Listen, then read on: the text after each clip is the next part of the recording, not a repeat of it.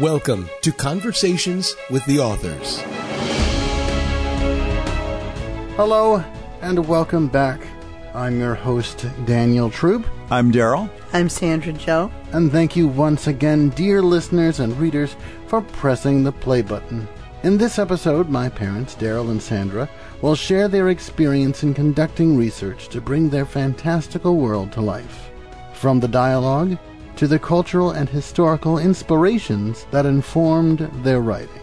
Also explore how they balanced the need for creativity with the importance of staying true to their research and the techniques they used to ensure their fantasy world remained relatable and believable to readers. Whether you're an aspiring fantasy writer or a lover of the genre, this episode is a must listen. So join us as we delve into the magical world of how Nicholas became Santa Claus. Can you talk about your process for incorporating language in world building and how it helped to create believable characters? Well, I, I, language is intrinsic to uh, the story because we all have language of some sort. There's audible language, there's body language, which you have to write actually into the story. We wanted to make sure that they were believable, understandable, but sufficiently different mm-hmm. from ordinary language. You won't hear slang or anything like that, so that people can feel as if they've gone off into a, another world. And you, mm-hmm. you, you just mentioned writing body language into a story. How how do you do that? Well, it's it's just really a matter of description, I think.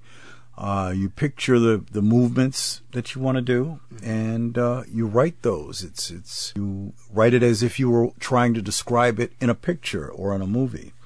So, and that's what I do. I like to have something very descriptive, so I can uh, paint this picture in your mind. This moving picture, actually. You have facial expressions, hand gestures, body gestures, the way people react to it the same way, the same sort of nuances and such. Mm-hmm. Well, you know, if, if somebody's reacting to a situation, uh, if they're reacting to something they've been told, if they're if they're surprised, these are all different types of movements that you'll want to describe. And sometimes you can leave those things to the imagination of the reader, and sometimes it's a good thing to do that. But if you want them to have uh, uh, the idea that you had in their head, then you make that description. Description. Is there such a thing as too much description? Well, I, I don't know if it's if, if it's too much.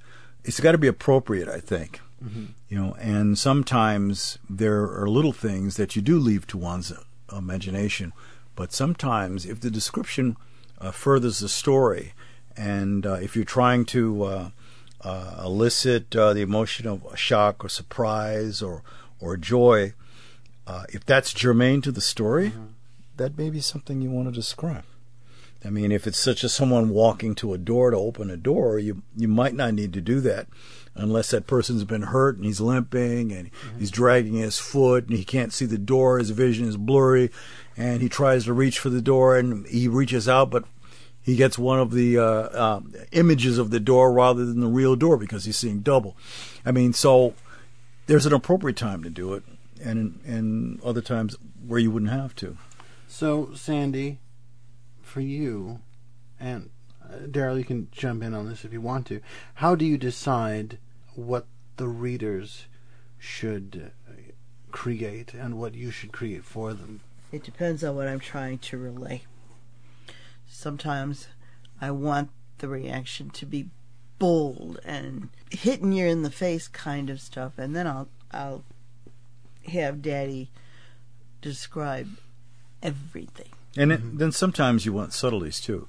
So those have to be described too, so that you know how the the character's reacting. Well, can you give a example of specific language or dialogue that you incorporated into your book or books, and and how it helped to develop your characters or the setting? Well, in the in the the new piece that I'm writing, Darkly I've, Hard. Yes, Darkly Hard. I've got, uh, and this is part of the the Nicholas series too. Uh, I have characters from uh, various lands, and they have various accents. Uh, I've got someone who's French. I've got someone else who's Scottish. So uh, I try to do a little research on that to see how they may say things, so that I can convey it in a way that would be convincing that this person uh, uh, is from that place. Um, and so we want to to uh, to have a realistic character, not a caricature of somebody, but a but a realistic character. Um, it takes a bit of work sometimes. Uh, I mean, if you unless you you know speak bilingually or trilingually, uh, and I don't, so it, it takes a lot more work for me to do that. And then there's sometimes, like with my magical characters, I really threw Daddy a, a right hook because some of our characters spoke in clang, so everything had to rhyme. Ah, okay. And then there were some characters where everything was, they said everything backwards, kind of like Yoda. Well, you mean like the, I remember the trolls. Yes, yes. and Yes. uh, when when they they were very small creatures, and when they they uh, walk, all of them walk with a limp, and uh, they they spoke in rhyme. Uh, Yeah, it was, that was kind of cool. Though. I enjoyed that. like when uh, my one of my favorite opening introductions to the trolls is Tom is trying to go home and he has to cross this this this little It's a conduit that yes, goes yes, that goes across the road. my Is the book. yeah. There's a there's like a, a small piece of wood uh, that's covering this tiny little It- thing. yeah, so you- water. You- Right. yeah. But bridge trolls it's gotta be it's bridge it- trolls. it's just a little uh, sliver in the path where water has to go from one side of the road to the other and it under under undercuts the road uh, through a conduit. But of course, right. technically that's a bridge, right? Technically, but- So you've got a troll there. Trolls and, got a and, troll, and the water right. the, the water going under it was no bigger than my little finger Right. Uh-huh. and I have small hands so you can imagine how small that is Yes.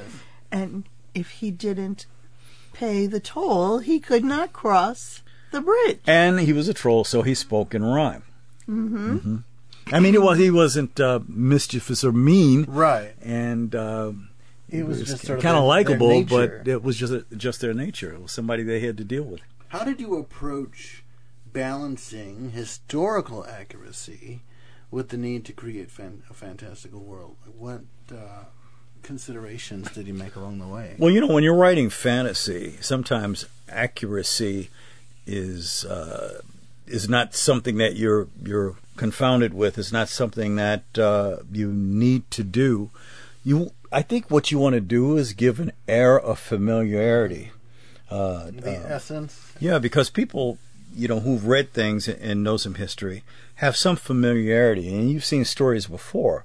Right. Uh, so uh, to have some accuracy is probably helpful to help the person relate to the story. Uh, but in, in fantasy and with magic, uh, you're very far from reality. Uh, I, I suppose there are some things in, in magic that we would expect to always happen Right. um, and so uh, it's it's just like um, you know in the old vampire movies. You expect that somewhere in one of those movies, you know, Dracula's gonna he's gonna be repelled, you know, by a cross, or he's, Right, he- or right. or the Wolfman is gonna Holy be repelled by water. garlic uh, and all the rest of this. So and so it becomes almost canon. It's something that you expect. So. Um, so as far as our writing is concerned, we want to have some familiarity uh, where the patient, uh, the person can relate to it. for continuity, I would draw either the location or what the character looked like, what he was wearing, what I wanted them to, Right. how the I wanted the outfits to change, or how I wanted the scenery to change. And on my drawings, I would have footnotes or or little messages to myself written in the corners and and colors and But you also specify that in uh, fantasy, accuracy is not necessarily important. So, inaccuratesms. How did you decide when to let, uh, you know, history or research sort of go to the wayside a bit for creativity? How did you decide where the balance was. Well, you know, when, with with fantasy, it, it's important to, to to further your story and get the story out, and so sometimes you might have to uh, let a little bit of accuracy go uh, for uh, poet, poetic license, you know, Mhm. to to, Yeah, to further yeah. the story along. Right, right. So Mhm. the uh, You know, it it, it, it makes me think. It, I, do you remember anybody remo- remember the uh, the movie uh, uh, Abraham Lincoln, Yeah, uh, Vampire yeah, Slayer? right, Right. What vampires did he slay? Right. So uh, that was not very accurate. Right. You know, and his wife was there. Uh, Mary Todd Lincoln was there. Uh, uh, the the, The the, children the were children were there. And but and that was about as accurate as you needed to be for It's- that. You know, and, but and, in, in that same sense, the historical accuracy of Nicholas is that Nicholas was at some point a real person in history, and that's about as accurate to his story as we get. Yeah, well, he was a real person. Uh, Nicholas, uh, as anybody who knows history knows, that uh, uh, he lived about uh, uh, 300 years uh, uh, after the Common Era, and uh, he was at the Conference of Nicaea. Right. And that's the place where uh, the, the religious got together and they were going to decide what was going to go in the Bible. Because in your book, Nicholas is a little bit of a hothead, and you take that from this his, these historical accounts of, of Nicholas at Nicaea, right? Correct. Right, right. He was because while he was there, you know, there was there were reputedly there were some men who had been put on trial and were going to be executed by a, by a mob, and supposedly uh, the real Nicholas saved them, you know, from being killed. So So that I mean, so his his hot headedness or his his his uh, uh, his want to to make things correct and be moral was in this story. Right, and I and I think I don't know personally how old he was at the conference, but About I think 50. I think it lends itself. I think that attitude lends itself to Nicholas in the story, who uh, who follow who in this book follows to the age of eighteen. I mean, he gets older in the following books, but I think it lends itself better to his character design. When starting research for your book, what was the first step you took, and how did you how did that inform your your world building or craftsmanship? You know, re- research. I think while we were writing was on a on on a, uh, a need to know basis. I think when Right, we when we get to a, a point in the story where we were trying to describe, for instance, a castle. I mean, there are not many castles in the United States, Right. and a lot of people are unfamiliar with castles, as as was I. So we had to look those things up to find out what's the bastion wall, what's the curtain wall, you know, what is uh, what is uh, uh, you know, what are the crenellations, what what are what are all of these things? Right, but this So we is had to- a had to- story yeah. that is set in, say, the 16th century or the 14th century, but uh, the research allows you to allude to its that era in a in a sense without pinpointing anything down. Yeah, I think that's probably a common way to do things, don't you think? Yeah. It's it's just like uh, in uh, in uh, uh, Lord of the Rings and the Rings of, of Power. Right. They have years and they can tell you, but their years are different from our years. Right. It's almost like Star Trek. You know, this is uh, you know the 20, 20, 40, 60 log and whatever that Right. might be. Yeah. So uh, we leave that a little bit nebulous, and that doesn't become completely important. It's just the continuity of the story and how it follows. You can follow them from day to day, and that's what's important. So I actually went to uh, the British uh-huh. kings and queens castles and looked at their servant list Mhm. and their lists of rooms that they had in their in their castles and who was in charge and who wasn't and Right. I've seen some photographic encyclopedias that sort of break down like the inner curtain and the outer curtain and all these. So I, I can see where you might uh, need. That's that's a point in which you might need Yeah, we- specific Yeah. research. And and uh, she talked about the the the, the, uh, the British system and uh, of, of of royalty, and she alluded to that, and then castles and peerage and all that. We we had a time with that because you know we we weren't used to that, so we had to really work on that a lot. So pulling mm-hmm. from the other side, pulling from needing to be completely accurate to something that is not necessarily historically accurate, depending on who you are and what you believe, but folklore and myth. How did you incorporate that in your story, and, and how did you use those elements to adapt into the world you were creating? It was story driven. Okay. Yeah, it was, wasn't It was it was story-driven. story-driven. Yeah. Okay. Yeah.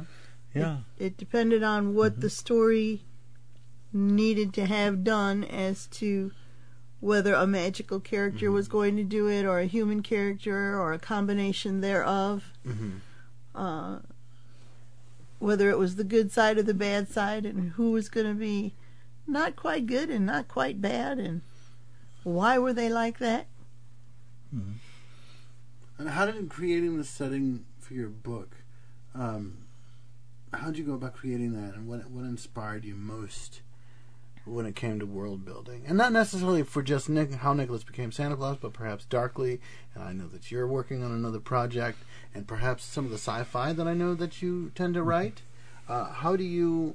Um, you know you have to you have to use a lot of imagination imagination is is the key you know somebody asked uh, albert einstein once what was important was it the physics or was it the imagination and he said it's imagination right. know, yeah. so- Okay. you know having all that knowledge and, and not having an imagination won't move you very far so we had to use Kind quite a of the bit of imagination um, no, all work and no play scenario.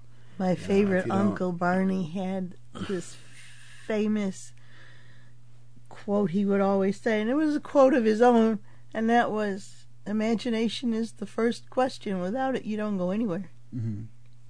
Is it, you know, and and, and and contrary, you know, to that, uh, someone asked uh, uh, Edison once what was important, you know, when he was inventing in his inventions, the light bulb or whatever, and the many various other things he made, and he said that uh, his creative process was ninety nine.